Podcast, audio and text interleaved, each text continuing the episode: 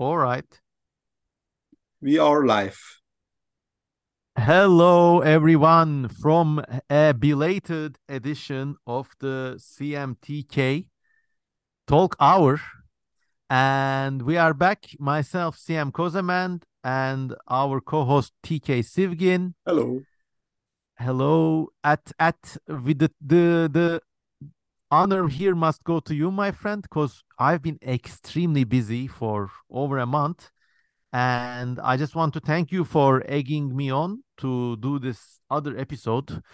And I mean, today's subject is like sort of gonna be about a deep dive into the Jersey Devil creature, maybe. But before going, uh, let's tackle our real life developments, which in some parts are more fantastic and hor- horrifying than any cryptid I can imagine. So you take it first, my friend. How Yeah, has it been for you? Let's start with like the most pleasant events that happened since last episode. Um, we both watched Avatar: The Way of Water. And Yes, yes, yes. And it was a great sequel, but uh, what did you think about it? I also thought it's great. Like, like the what I love about James Cameron is that he is like honest in his passion. Like, Oh yes, like oh he yes. is, he can be like very like cheesy and schmaltzy, but he is like honest and passionate about it, which like carries over to the viewer. And like Yeah. compare this with like any other movie, like the Marvel or Star Wars movies, where like every time there's like a serious moment, they like have to interject it with like some side joke because they don't want to take themselves so seriously. And you you Oh, don't have that in Cameron movies, and I kind of love that. And I think I think that's kind of why these movies resonate so well with general audiences, why these are so successful movies. Yeah, he's like a no no bullshit filmmaker and like really passionate about his craft. I think like like when we're talking about big films, like not art house films like Iranian cinema or something, but when we're talking about big films, he's like straight up there in the pantheon with uh, Spielberg, like right after Spielberg maybe, and right before George Lucas, in my opinion. And then you climb down the stairs, you got other names like Scorsese or something, but you really nail it on the head when you when you said that like a lot of contemporary filmmaking is too cynical, too ironic, too self self-deprecating, and I really wonder like a part of that might be due to some sort of generational inferiority complex, especially when you look at like some of the Star Wars reboots and stuff. But uh, yeah, congratulations on Cameron for that Yeah. whole. I think it's just like a this like general cycle of culture and then counterculture. Like in the 80s, you had all these like very serious action movies, and then like starting with the 90s, you know, like with like the Bart Simpson generation, people started to be like more cynical and less serious about stuff, and that's how you got like the modern Mm. media where everything is kind of made fun of. Yeah, like also it's also hard to stop swinging the other way. Like I would counterpose an example the the plight of the guy who filmed Tenet. What's his name? Christopher Nolan. Ah, yeah, Nolan, yeah. Then he's a case of taking himself too seriously, I think. But it's a good balance in that respect. Like Nolan's films are so serious, sometimes the humanity feels drained from them. Especially like uh, I'm talking about, I'm, I'm thinking about Dunkirk and that other film about serious guys doing some unidentifiable serious stuff. Tenet. He made Interstellar, right? He did, but even that is like, like when you rewatch it, it's like so like there's something flat about it. Even though like the sights and the stuff is great, like Yeah, you're right. I know what you mean. Like, like when I watched it, I had a great feeling that this was like his attempt to make uh, 2001: A Space Odyssey, mhm, mhm. but like there was just something missing from the, the which made that movie so magical. You know, like yeah, Stanley Kubrick is like a whole other uh, dimension of filmmaker. Oh well, I think uh, when it comes to like the serious space movie of this decade, I think that one film with Brad Pitt in it really Ad Astra. Ad Astra was the really good one. Yeah. I still have to I mean, like- watch that. or you should it's like the the space movie Christoph Nolan thinks he wishes he might have made. Yeah. And I'll just leave it at that. It's like really serious. And maybe there's like 1% techiness in it, but still like really, really good movie. I would recommend it with my eyes closed to anyone else. And going back to Avatar for a bit, I actually published a like short review of it. But really, like when we sat down at the cinema, there was such a sense of finally like an immersive universe film away from all the all the mundane shit of daily life. I Yeah, that's the finally it that's felt like the thing why this where this movie is also so successful. It's just pure escapism, and I think that's what people need nowadays. Like people are kind of sick of serious movies that portray that try to portray like the grittiness and depression Oh in real life. They want to go to the movies to have fun again.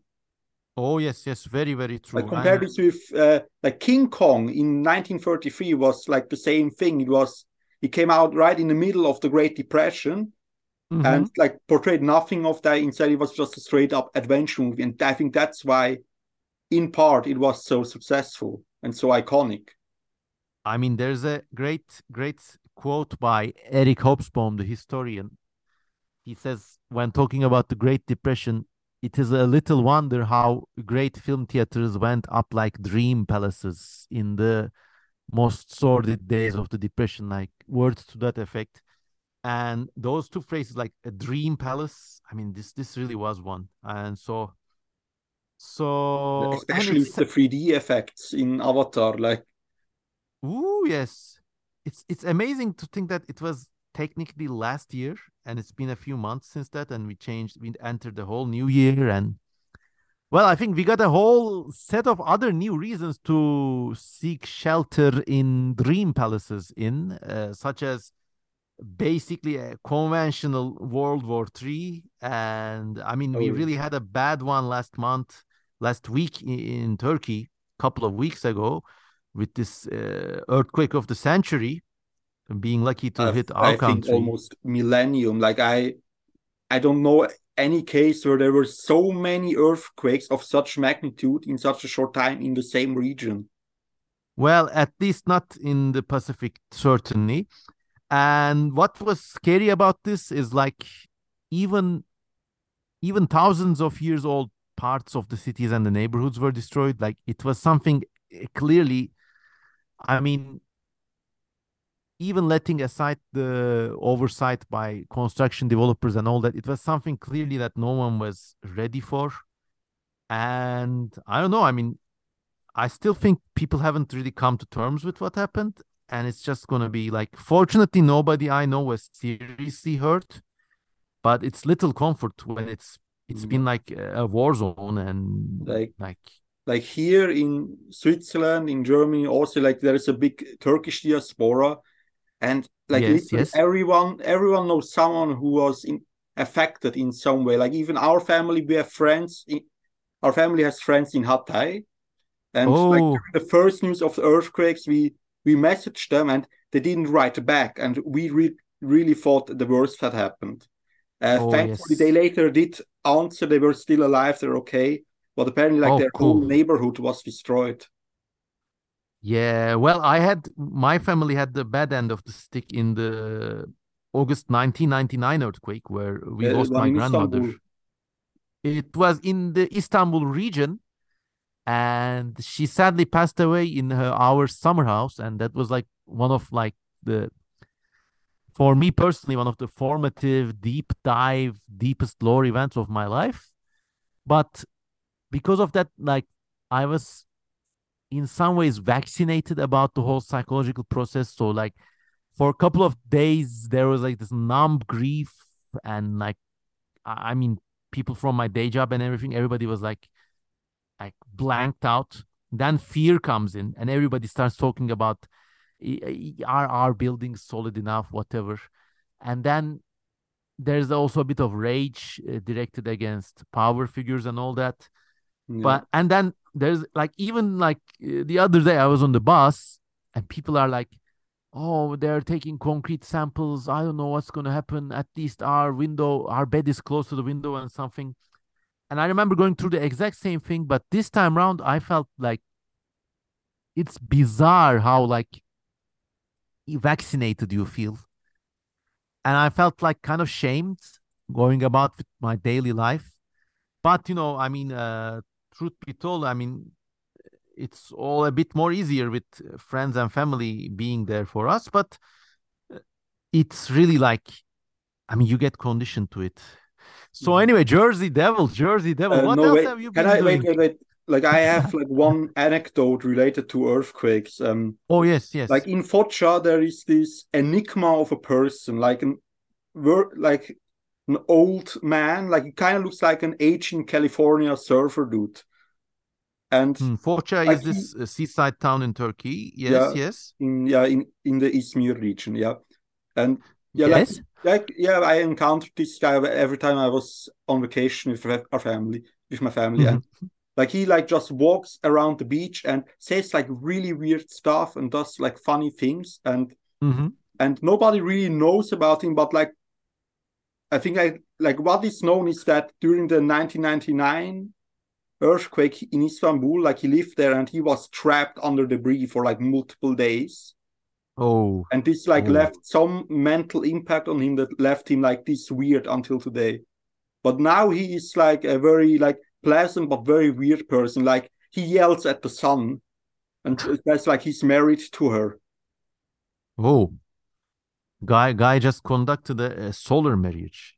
yeah But I mean, all, all, the jokes aside, like mean, i i mean i, I don't want to make fun of him he, he, it's genuinely fascinating person I mean, I think every seaside place in the Mediterranean has been chosen by God to have at least one character like this, be it from an earthquake, a natural disaster, addiction, or some other sort of personal trauma, or sometimes for no reason at all. Like sometimes eccentrics just are eccentrics.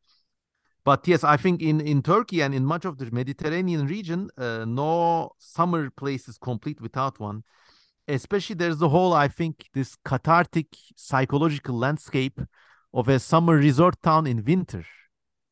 And i mean if you have spent any time in a summer place in winter it's depressing as hell. And i mean i, I spent a few months attempting to do this during covid.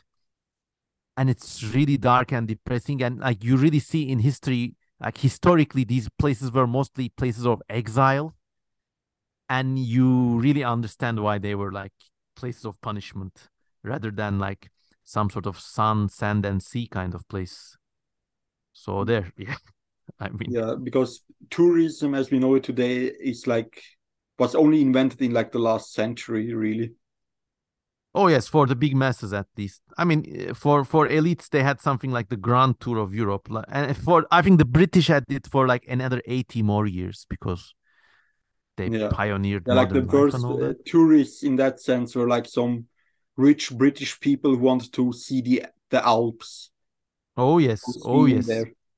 the grand tour they called it Yeah. well the romans had it too but we don't exactly know their patterns they had they seem to have had like sun and like good times tourism and also religious tourism too to, to certain sites but Yeah, like the old Uh, yeah, you could argue the oldest form of tourism is like uh, migrating to like certain holy spots. You know, like um this one place in northern Spain where like all the medieval Christians went. Um, oh santiago de compostela exactly, yeah, that's a the name name. Yeah, or of course yeah. Mecca is like the prime example of like a pilgrimage site. Mhm, mhm, mhm. like those like it's not vacation in the sense that we understand it today but it was like a form of going out into the world and seeing stuff for like your own um benefit the romans seem to have had like like our contemporary understanding of tourism too like going to see somewhere for pleasure or at least like not out of religious compulsion but like going there and it's a kind of nice to have thing like going to paris and seeing the eiffel tower so to speak. And i remember talking with a classical studies specialist friend of mine that they would write about the class even uh, came to feature in it uh, strangely enough. So in the roman world there was also this like basically in the pre- like similar to the present day there was this great bunch of urban people who were not farmers, not peasants, or like like peons in the classical sense, but they lived in the city hand to mouth. They are like the people for whom the bread and circuses were invented. And there's even like narratives by more wealthier, like elite people saying, like, oh, I went to this and that place to see the temples of this and that, but the rebel is too thick that it's just detestable, and all these like Yeah. uh, poor Like, people, very modern. Very, very modern, Like scarily the modern. modern attitude of like e- e- elite urban people. Yeah. Oh, yes, yes, scarily modern, in fact. And, you know, uh, I think it's like a portentous warning that, you know, it could be reset, reset very, very rapidly. And that maybe that's the way these things are meant to be. I don't Yeah. know. I think like with the war in Ukraine and like all these other crises in the whole world, really, I think like maybe I'm just uh, one of the countless doomsayers who get who eventually turns out to be wrong. But I think we are in a great time of change. I'm not sure if it will be good change or negative change, but I think something Oh. massive is about to change. Something is about to give. I have that feeling. I mean, personally, I have because of I'm recording my dreams every day and stuff. So among the dream recordings I cannot disclose, I also recently had this vision of like basically something explosive and big was ha- supposed to happen on March the 5th or May the 5th, 2023 and we are recording this on the 22nd of February 2023 and you know let this be a record for posterity that if some mystical shit goes down old uncle memo may have foreseen it in his dreams. Uh, You just but reminded me, you know, like in the video about the Bursa Sky Beast, you said that like when people saw it, they saw it as like an omen for an earthquake. oh yes yes. And it happened a, a couple of months later in a part of the country nearly 600 kilometers away. So it wasn't very spot on like i'm sure like I mean, it probably was coincidence, but it is just eerie again to to watch that video of yours today. Ooh, well, somebody else commented on that. But to play the devil's advocate, that's like the soft prophecy because how many other clouds, weird clouds, were there in other parts of the world? And like, is there a match between those and those? I don't know. I don't know. But I mean, the things aside, I really believe. Also, I want to state this with a caveat because uh, in the online sphere, especially among this far right, uh, far right groups, they're also salivating for the end of the world and like the hard reset, and they're going on and on, about Kali Yuga and like there's especially this one weird Italian philosopher. Ah, his name eludes me. Oh no, I should have known. There's this one weird Italian philosopher who is all, all about like cycles of civilization and civilization in a in a decline or stuff like that. But I would like to go on for a record that even though I am certain we are living in portentous times, momentous times, and there's a risk of things collapsing, I don't think it's gonna be like a case of like um libertarian right wing people holding out against migrants or something like that, but it's gonna be something like uh maybe never own a car, never go on a holiday, but there's still gonna be radio. You're still gonna be like living in an apartment, but maybe instead of gas, you will have installed a, a kind of iron uh, wood burning stove, and then instead of going on for Indonesian cuisine, you're just gonna get like soybeans from a local market, or maybe you'll be lucky there's gonna be like a derelict ship from Argentine in port. So you're just gonna be like, it's gonna be like life in the ex- immediate aftermath of the Soviet Union for many, many, many, many people. I think, uh, but I think certain like brass tacks, like electrical power, uh, radio, stuff like that, uh, those are gonna be very difficult to roll back. Yeah. Do you think the internet will persist? It will persist, but you're gonna have to take real good care of your computer because microchips and stuff like it's gonna be a bit like that demolition man kind of thing Um, and and I think like people may be able to roll things back relatively quicker. So maybe in like 20 to 30 years instead of like 1000. But those 20 to 30 years, you know, there's going to be lots of cozy moments listening to the radio next to the wood stove and just chatting. I don't know. I mean, the internet in some form, I think, will be around, but the machines people use to surf on it, they might be harder to come by. Who knows? Yeah, maybe like uh, computers will be restricted to libraries. Oh yes, or like I don't know. I mean, it's even gonna come down to like, I mean, when te- when telephones and televisions first came to Turkey, and this is within the living memory of my parents, and I've read a, read a lot of memoirs about that. Like you would apply to get the telephone, and then you would fill in some paperworks, and then you would have the telephone in a month or so.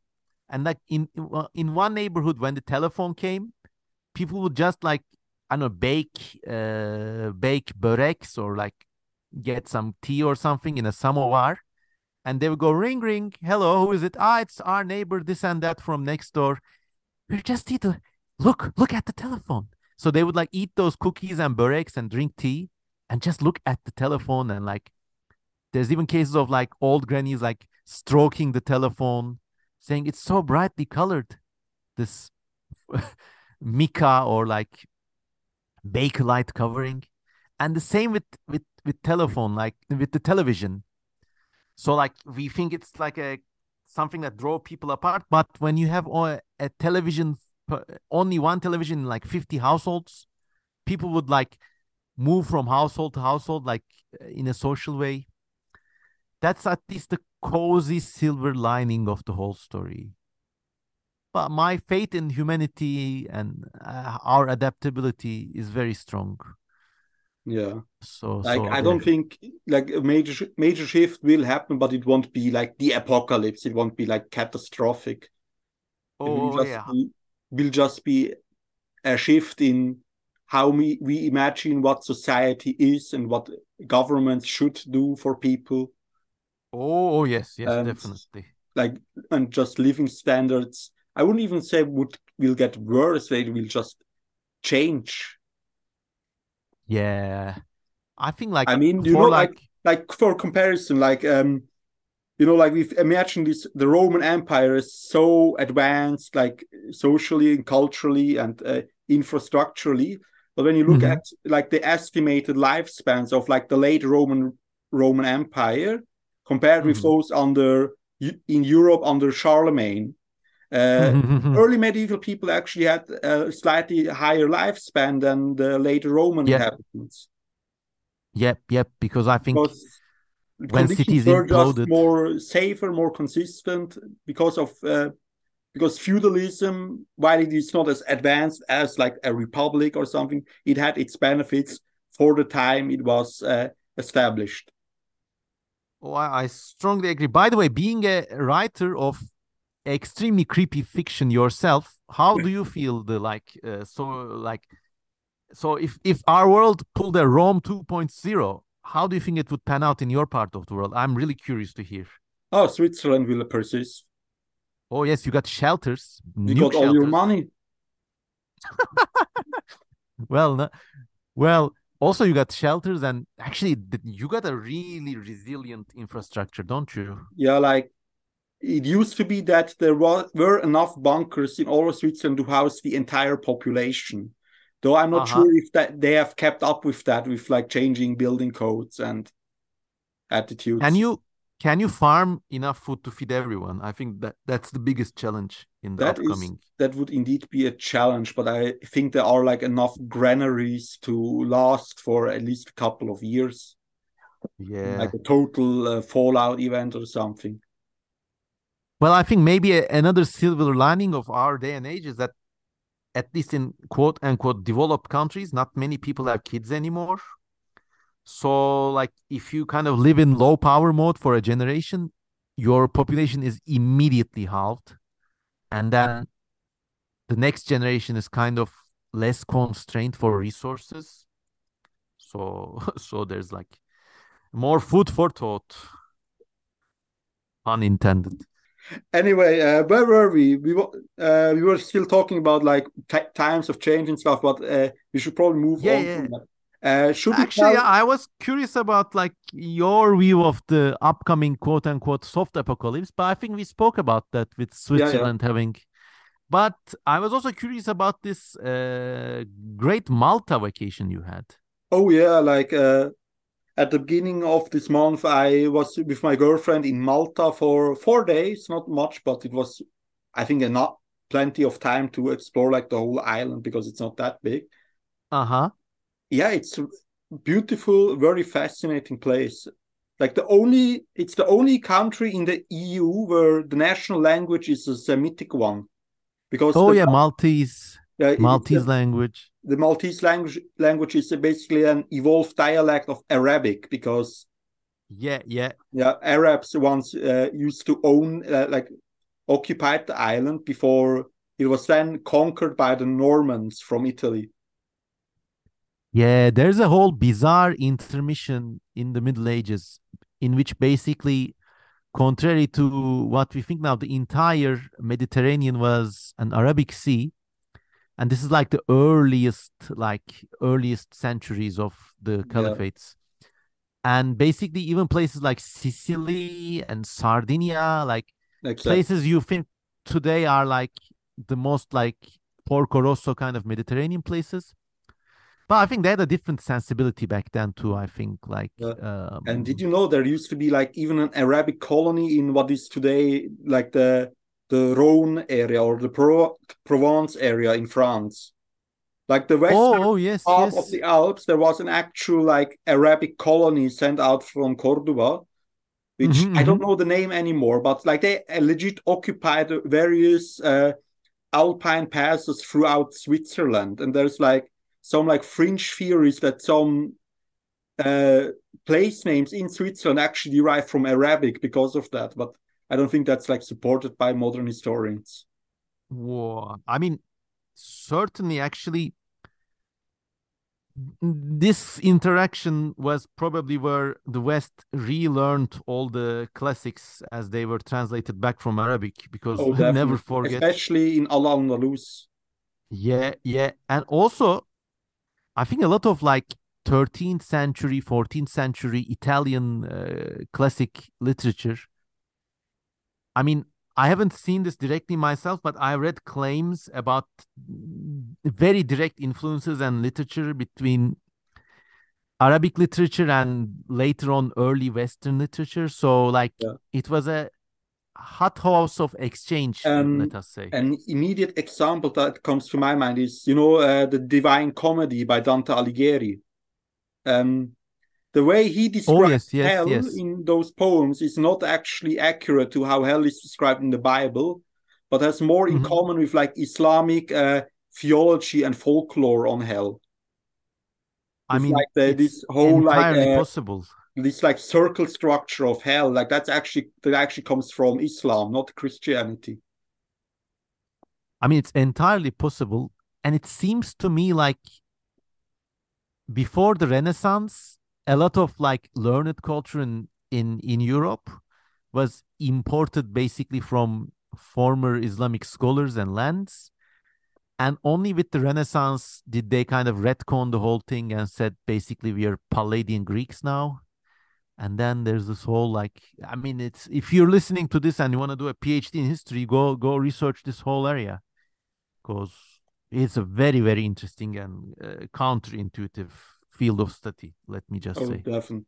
But anyway, back to Malta. Um, it- it's a beautiful place. Uh, the people were all very nice, and we visited some very interesting things. Like on the smaller island of Gozo, we were on like one of these like double-decker bus sightseeing tours, hmm and by coincidence, we it stopped by a Neolithic museum, which I didn't even know Oh. existed. Like a whole Neolithic site. I only knew on I only learned about on that day, and we stopped there, we went out, we went into the museum, and was very fascinating. It was like a, a it's called the Gigantica Temple, And Is it, it like giant and cyclopean and all that? Yeah, it's apparently like before Göbekli Tepe was discovered in Turkey, it was thought that this one here was uh, the largest and oldest uh, remaining megalithic site known.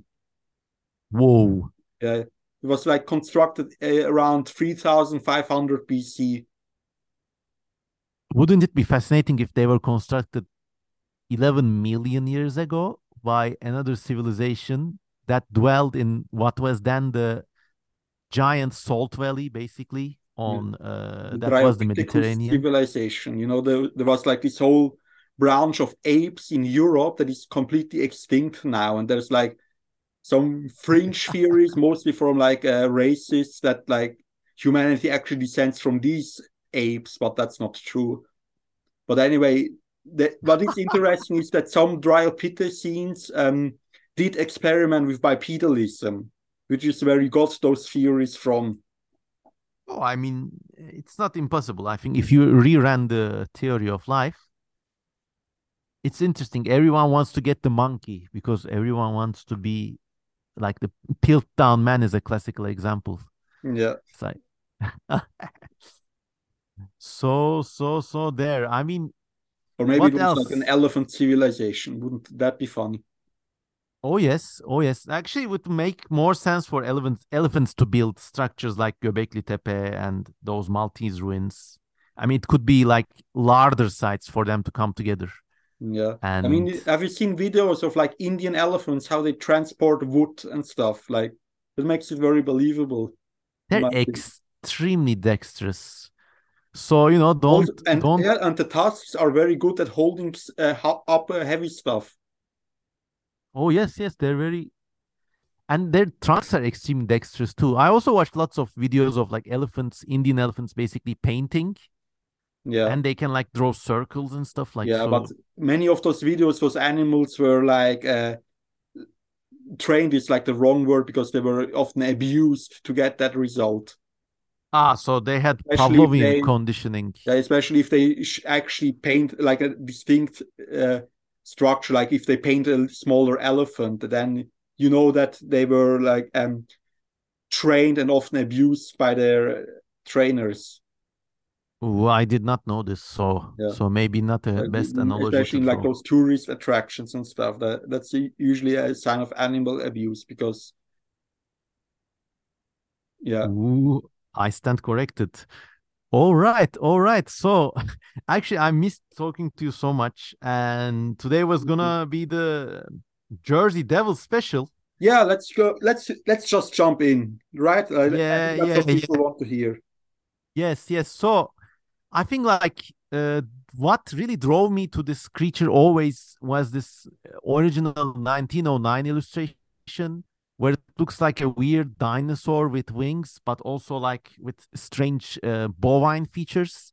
Yeah, and like, I think it's like a bipedal goat with bat wings. Yeah, if it hadn't been for that illustration, maybe it would have been like a more like lower tier cryptid, like the skunk ape or some like something like that. But I think that illustration really sells it as a unique creature, and and it's funny because the earliest accounts of the creature are nothing like that. Basically, the popular folklore states that there was this like bad mama character called Mother Leeds, and then for some reason she was pregnant for the 13th time and then she cursed the child saying like I, I god damn it i've had enough of this motherfucking kids in this motherfucking house so because she cursed the kid so bad the somehow the devil cursed her. So in the year of our good Lord, 1735, she gave birth to a creature with hooves, a goat's head, bat wings, and a forked tail. In other versions, this was like basically the devil himself came over and like fathered this child, let us say. And then basically this thing like flew up the chimney, like but at this point, it's like a boring, I think, like demon baby character, and nothing like this spectacular yeah. theropod horse creature. Yeah, but what what is interesting, I'm reading that on the Wikipedia page right now. Is apparently even before that uh, Mother Leeds character existed, the the native Mhm, mhm. people who lived in New Jersey, the Lenape, I think that's how you pronounce it, uh, had Oh, already a legend of like a deer creature with leathery wings. Hmm. That's always a popular motif in cryptids, isn't it? Like, so some creature that's later made popular by, let us say, the dominant population in one place, Yeah, they immediately have a kind of, they either dig up or maybe sometimes even invent a, a, a prequel saying like it has been here all along. yeah, a lot of US true. US lake monsters are like that too, like things like Ogopogo and like uh, even the Cadborosaurus thing. Even with I think like things like the Loch Ness monster, I think you're the authority on that. But wasn't there like certain things about the Loch Ness monster that attributed it to like Yeah, Celtic. pagan Europeans and Celtic myths, basically? Yeah, like in Celtic myths, there was this uh, this uh, story of the Kelpie, which was a horse, like a creature that looked exactly like a horse, and it lived close to the water. But Mhm, and- but mhm. if you went up to the horse and tried to pet it, like your hand got stuck on its very sticky skin, and then it dragged you into the water to eat your liver or something like that. I And think it needs the vitamins. yeah, exactly. yeah, like that one character in the X Files, to which we will come later. And Oh yes, yes. and yeah, like I mean, it is interesting that stories like that existed around Loch Ness and other rivers, or they now say there's like lake monsters. But I mean, if you look at the description of the creature, it looks nothing like how we imagine Nessie. It's just a horse that's evil. and carnivores. Well, I mean, the the the Jersey Devil myth has like a kind of continuation along similar lines. So in some ways, I mean, it's it's impossible to see the effects of like the basically um the original founding father colony uh, religious extremism and like the whole uh, whole storm of persecution of women as witches and stuff. So like it's, it's certain that like this woman was on the receiving ends of some bad rumors, let us just say. And then from there on the the the thing kind of takes a life of its own. So apparently what happens was like there was a general and he was in the region examining cannons basically artillery okay and then they saw a flying creature and then the the the commodore was like make ready and the cannon was readied and it was fired at the creature to no effect. Nothing happened. And then famously the elder brother of napoleon himself joseph bonaparte apparently was one day hunting on his bordentown estate and reportedly saw the devil. And then very similar to cattle mutilations these were also blamed for livestock killings. And then apparently there were tracks and screams. And then it, this lasted until like the early 1900s in in the pan like in, even until like the 1930s and stuff like that. There were like rewards out for them. And even i think as late as 1960s there were like strange noises and tracks heard and people claimed it was a devil and there was even a reward of $10,000 for the capture of the Jersey Devil in 1960 remember this is like after the invention of invention of color TV but I think like the biggest wave also happened like near the early 1900s and then I mean I'm skimming through Wikipedia now. We are not as greatly prepared as you would think we are dear listeners but Yeah, I hope we, our conversation yeah, we record this we record these episodes very spontaneously. Let's say it like that. I hope our conversation makes for good banter. So, and I I think it also made an appearance in one of our t- favorite TV shows, right? Yeah, the X Files, but there it's like apart from the fact that it's like in New Jersey, it has like nothing to do with the legend as you've told it in that in that episode. In like I think it's the first season. It's Mhm. like a species of humans that has gone like feral and preys on like regular urbanized humans as prey. Oh yes, and they had these camouflage scenes where they could like almost cover themselves with moss and lichens. Yeah, right. And, like, like- yeah, right at the end, like the the Jersey Devil woman, like she tries to bury herself in the dirt under like the leaf litter before she's uh, killed. and and for somehow they managed to stay undetected in the most industrialized most car traveled parts of uh, one of the most car traveled parts of the world. But i remember like it was a distinct shot. I think it repeated for several times. Like they come to like a muddy tree or something and suddenly these bright blue eyes open in the foliage. So that they use that shot like several times in that particular episode and it was very interesting that this new species of human did not look like American natives or any other person, but was basically like Eminem blue eyes and Yeah. like There, yeah, there is like a weird sub plot that I think don't think there's like ever any future episode that like resolves this, but like throughout the episode, uh, Mulder thinks it's like a distinct species of human, like some Neanderthal remnant, and then uh huh uh huh. They do it, then when they do an autopsy on the woman, hmm they find out it's just an anatomically modern human with like no with like no sign that this is like a distinct person or something so it's like literally just some homeless woman living in the wilds Yeah, and it was like such a throwaway episode to you know like Yeah. X Files. They have like this the main mythos arc with like Mulder's family, aliens, Scully's dad, and all that. And then every once often there are these like throwaway episodes in which they like, oh, it's just another fucking monster, and then next week it's business as usual again. i mean i kind of like uh, that atmosphere like that's like classic 90s television where you didn't try to tell like some grand story over multiple seasons but you had just one monster of a one different monster each week Oh yeah, yeah. So it's simply And- because of how, like they back then, you didn't have streaming services, so people couldn't uh, watch a whole season on one string, but only from time to time. So the stories of each episode had to be more disconnected for to make sense. Yeah, so it kind of had to stand on its own two legs. I agree.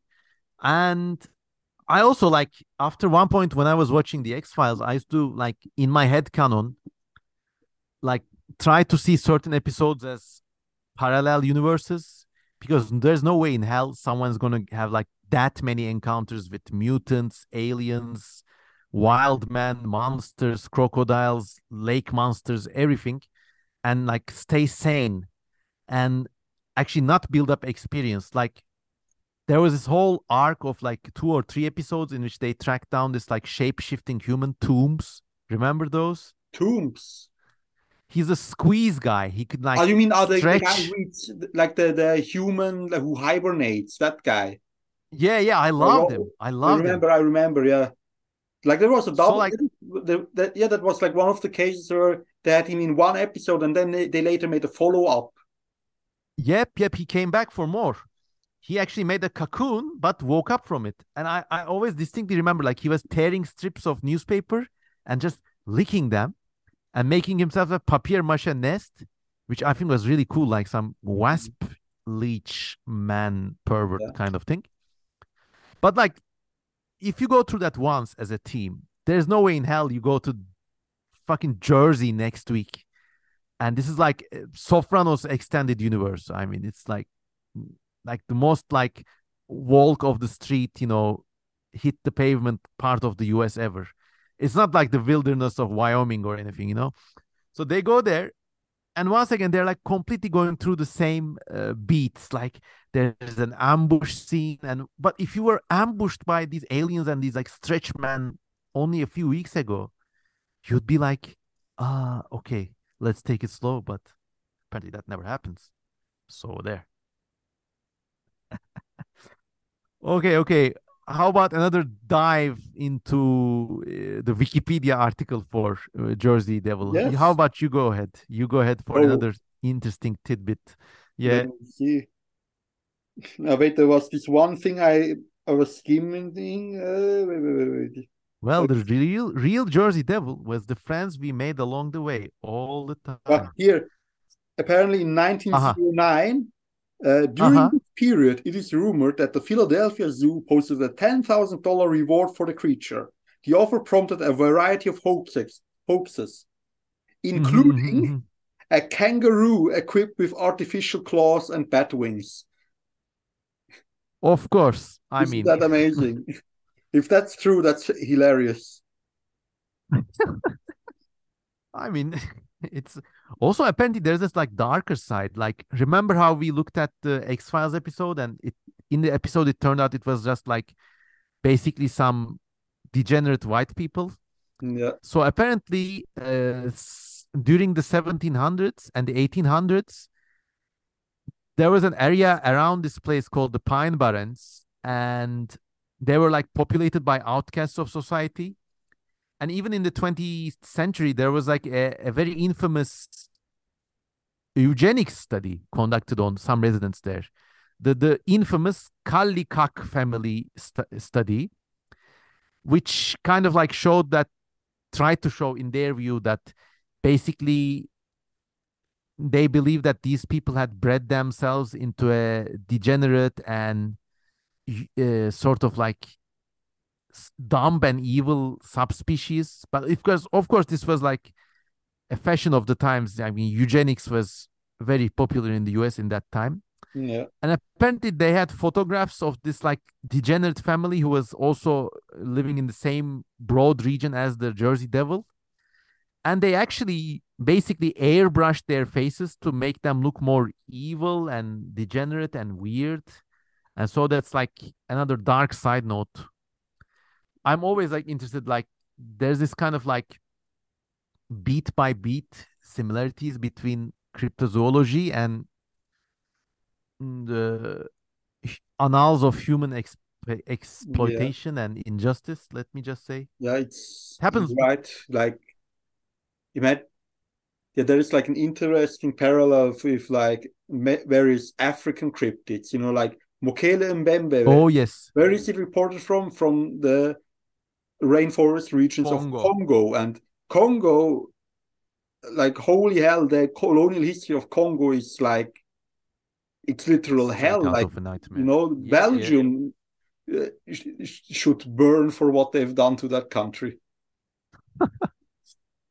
i mean in, in, And- in, in a just world it is i agree interesting when you contrast that with like the aggressive behavior that is like impart imparted on Mokele Mbembe, which is like like it kills everything it sees, and it's like this great draconic creature. And if Mokele Mbembe at any point really was uh, like a native tradition, which is doubtful because like most accounts we have seem to indicate that it was like invented by white settlers. But if it really Mhm, was uh, uh, such a thing, it may have originally been like some sort of symbolism for colonialists coming in and destroying everything. Yeah uh, or like yeah, all these like especially in the in the context of african cryptids i think it's like a convenient way for uh, the colonizing powers to i don't really like this word much but it's a way for them to basically other the place like other as a verb Yeah, that's too. so it's like course. an alien world populated with these like prehistoric monsters and Yeah, stuff like and the yeah, there's like very racist undertones in those things when they say like Africa has gone uh, unchanged since the time of the dinosaurs, and of course the, uh, the implication of that is always like that the people themselves also still live in the Stone Age, which if you know much about the African history is not true. no no not at all of course, if you know about African evolution, about like all the new animal groups that uh, evolved newly in um, Africa throughout the Cenozoic, you will see that it is not at all like this backwards place on Earth. It's like actually like one of the most uh, evolutionary productive continents in, in dynamic yeah, in Earth history, like proboscideans, humans, uh, and a whole bunch of other uh, modern, in quotations, uh, animal groups come from there. freaking hyenas and Exactly. big cats i think Yeah. i don't know I believe hyenodonts may have also originated in in Africa, Oh. which is like this uh, archaic uh, proto-carnivoran mammal group that was like very prominent in like the early Cenozoic. Oh, oh, oh, yeah, yeah. I mean, there's even like this whole big group of, if you, if you want to go really deep time, real big group of mammals called the Afrotheria. Yeah. I mean, that, that group still exists. That's the one that compo- encompasses uh, sea cows, elephants, hyraxes, aardvarks, golden moles, elephant shrews, and tenrecs. yeah. Oh well, there's even like I think a, a big big subgroup of frogs called called the Afronurans, which yeah. I I I could never forget after doing this deep dive research into all frogs, basically. Are those the ones who wear like afros hair? Mm. Imagine them wearing like wigs like that. Wouldn't that be hilarious? I I don't know. I think you those know, were like you know these these afro ducks like there's like a duck breed that has like a special head shape so that that it looks like they're wearing afros. I have no idea. I have like all i know about the afro hairstyle was like in in my home country basically there was an advertising campaign that had like basically if you used a certain credit card you suddenly grew an afro hair and for some reason you became cool and quirky and they called this the bonus card. And so colloquially the name for afro became bonus hair. And it's just a weird weird way of cultural evolution and languages and popular culture and all that. So so uh, that's that's that's all i can say on the matter. Yes. All right yeah so, back to like using cryptids to other people and places. Maybe, maybe let's take a hard detour back to Jersey Devil and let's yes. apply the realistic uh, scenario. Like, if this thing was real, what do you think it could have been? I don't know. Like, if we discount like the wings, mm-hmm. I mean, I mean that it's not uh, unusual for various ungulates to sometimes walk on two legs. Like oh yes, yes, true. Deer can do Very that. True. Like goats do that when they try to ram something. Uh, in Africa, there's like the Gerenuks, which uh, do it even regularly, so they can reach higher places. So I don't know. Oh. Maybe the origin of this legend is just someone watching like deer walk on two legs for an extended amount of time, maybe in like the dark, in poor lighting conditions, and thinking, "What the fuck is that kind of demon? What incarnation?" It could be. I mean, it's like if you wanna get speculative evolution about it, it could be a kind of American gazelle goat type ungulate, maybe with a short face, and it's evolved to like browse in thickets. So it's sometimes habitually like a, a meerkat rears, rears on two legs and kind of like ambles about on uh, in in like the thick pine forests and stuff, grazing. So maybe it's like very well equipped to like raise itself on four two legs. But if anyone threatens it, it can just drop down to two legs and just flee about. And that would be my like head canon explanation too. And that's I think I mean I'm certain that if both of us were better prepared, we could have gone into deeper dives about this thing. But I think the real Jersey Devil was the nice tangents we made along the way. So and the slowly, devil is slowly... always in the detail. yeah, very well said.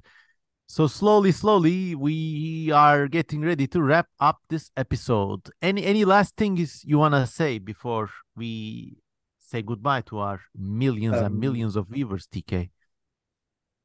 Maybe we should get back to like the earthquake issue. Like maybe we should tell our viewers how they might uh, support the victims in Turkey.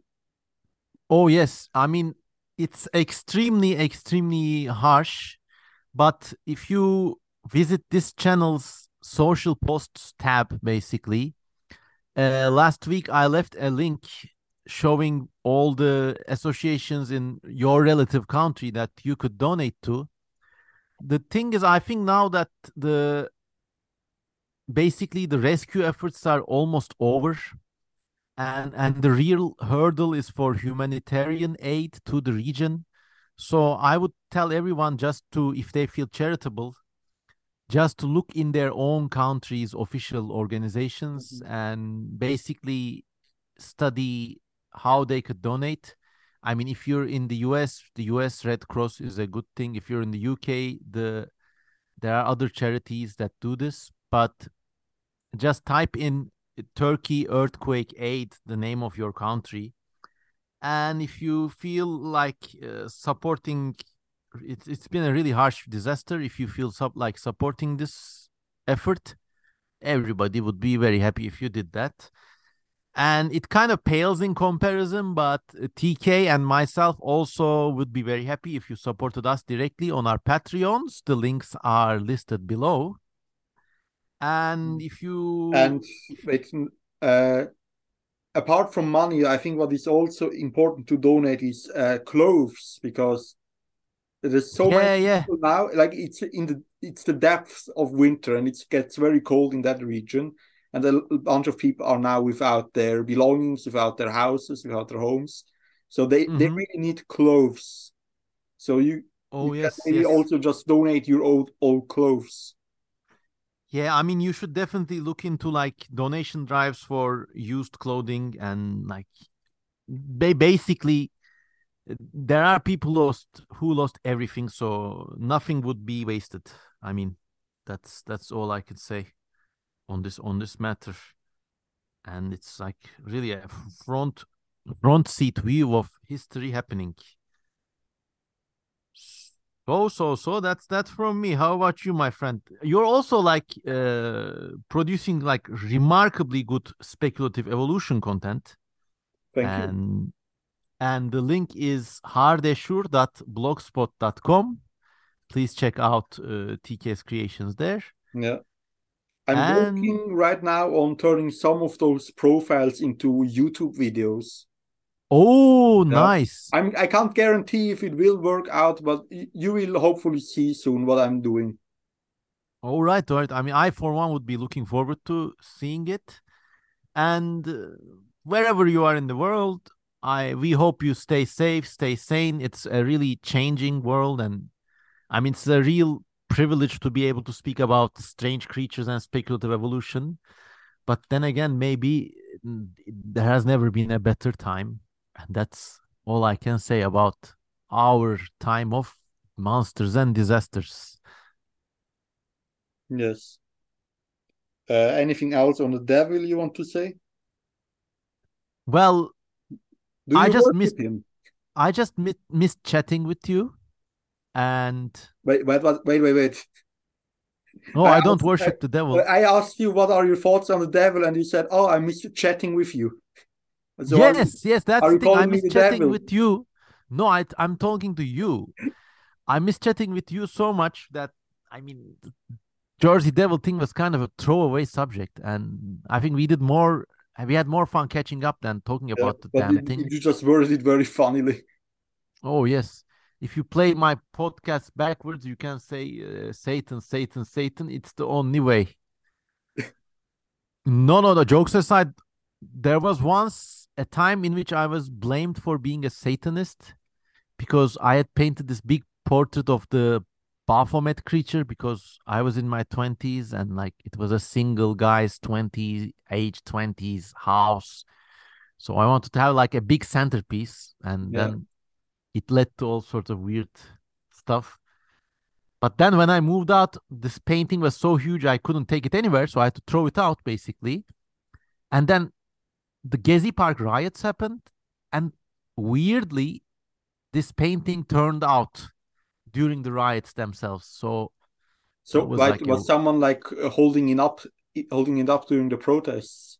No, no, it was too big to be held up, but it was propped up next to a street, and like basically the police was chasing people in front of it, That's and and that's like just. that's like uh, kind of funny. I don't know why. I mean, just like you imagine you painting like accidentally becomes like world history.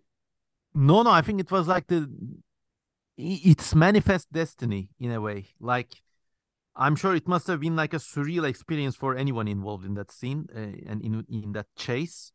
But just to see, see this two meter tall portrait of this Baphomet creature with a sort of insect like face, it was like, I mean, th- there, one of one of the many deep lore adventures in my life. isn't your like this like uh how do you say this like this sigil of yours on your website kind of inspired by Baphomet? It was kind of inspired. Actually, it was like one of my first experiments with human anatomy. So I basically posed in front of a mirror and then like superimposed a few shots together. So it looked like I had four arms and stuff. Then I started drawing lines around it. And then because, well, it kind of looked cringe, I changed the face and gave it these big horns. But I think there's something nice about uh, an emblem like that, and I and I just simply kept using it because uh, it was like a consistent part of my online brand kind of thing. I don't know. Yeah. I still, I mean, I, I I keep redesigning it. I redesigned it a few years ago. If I drew it again now, it would even be different. But I don't yeah. know. People like it. I think the, the history of Baphomet is kind of interesting because it was not originally meant to be like a just a representation Ooh, of the devil. Yes, yes. Like it basically it's it's possible like it it's possible that this thing was never worshipped by anyone in earnest. It was just that the Knights Templar during their famous trial with the Pope, um, they were accused of being devil uh-huh. worshippers who, who worshipped this thing called Baphomet. And it's possible that this whole thing is just like a hoax by the Catholic Church, so they could uh, sue the hmm. the Knights Templar for being uh, uh, Satanists, and so they could like deprive Slander. them of their statues and riches that they amassed in the Orient. But the interesting well, I... like that that the name Baphomet may have come from Mahomet, so like that this was originally like a caricature of the Prophet Muhammad by Christians. Oh, oh, oh, yeah, that. I mean, that too. I think the whole thing with Knights Templar is they were start. They started out as Crusader protection group. They, yeah, uh, and actually the reason they were right suppressed now. was. Oh, okay. Maybe turn off is your camera now. I think it's better okay. now. Yeah. What did you want to say? I mean, the whole reason they get a bad rap is because basically they became like the arbiters of trade between uh, Jerusalem and Europe. So they grew extremely wealthy and they made a lot of enemies, and this led to a lot of slander. I mean, we think all of these things are very mystical now, but they were like very like in in real world, realpolitik reasons why they acted and lived and died the way they did. I mean, it was like a kind of. Hmm, it's difficult to make parallels in this day, but I mean, they became powerful for a reason, and they were persecuted for that very same reason, probably. Yeah. All right, so that was that the deepest lore on uh, whether or not I'm a Satanist or crusade and stuff you, but you just today upload a video about like uh, what was it? Like uh, esotericism versus skepticism. Oh yes that too. Okay so i'm actually researching oh i i'm researching for a, a bigger video actually. It's gonna come soon. But i want to make some like off the cuff things and i've got this like so whenever like i receive a profound email from a friend or like some list of questions from a student fan or something like this i always think it's like better to record answers as a youtube video because it's easier actually easier than typing. And i mean it brings people to my channel. So this was that question by a, a very long time friend online. And basically they wanted to know wh- where I was standing in mysticism versus skepticism. So it's just my responses. So, so there.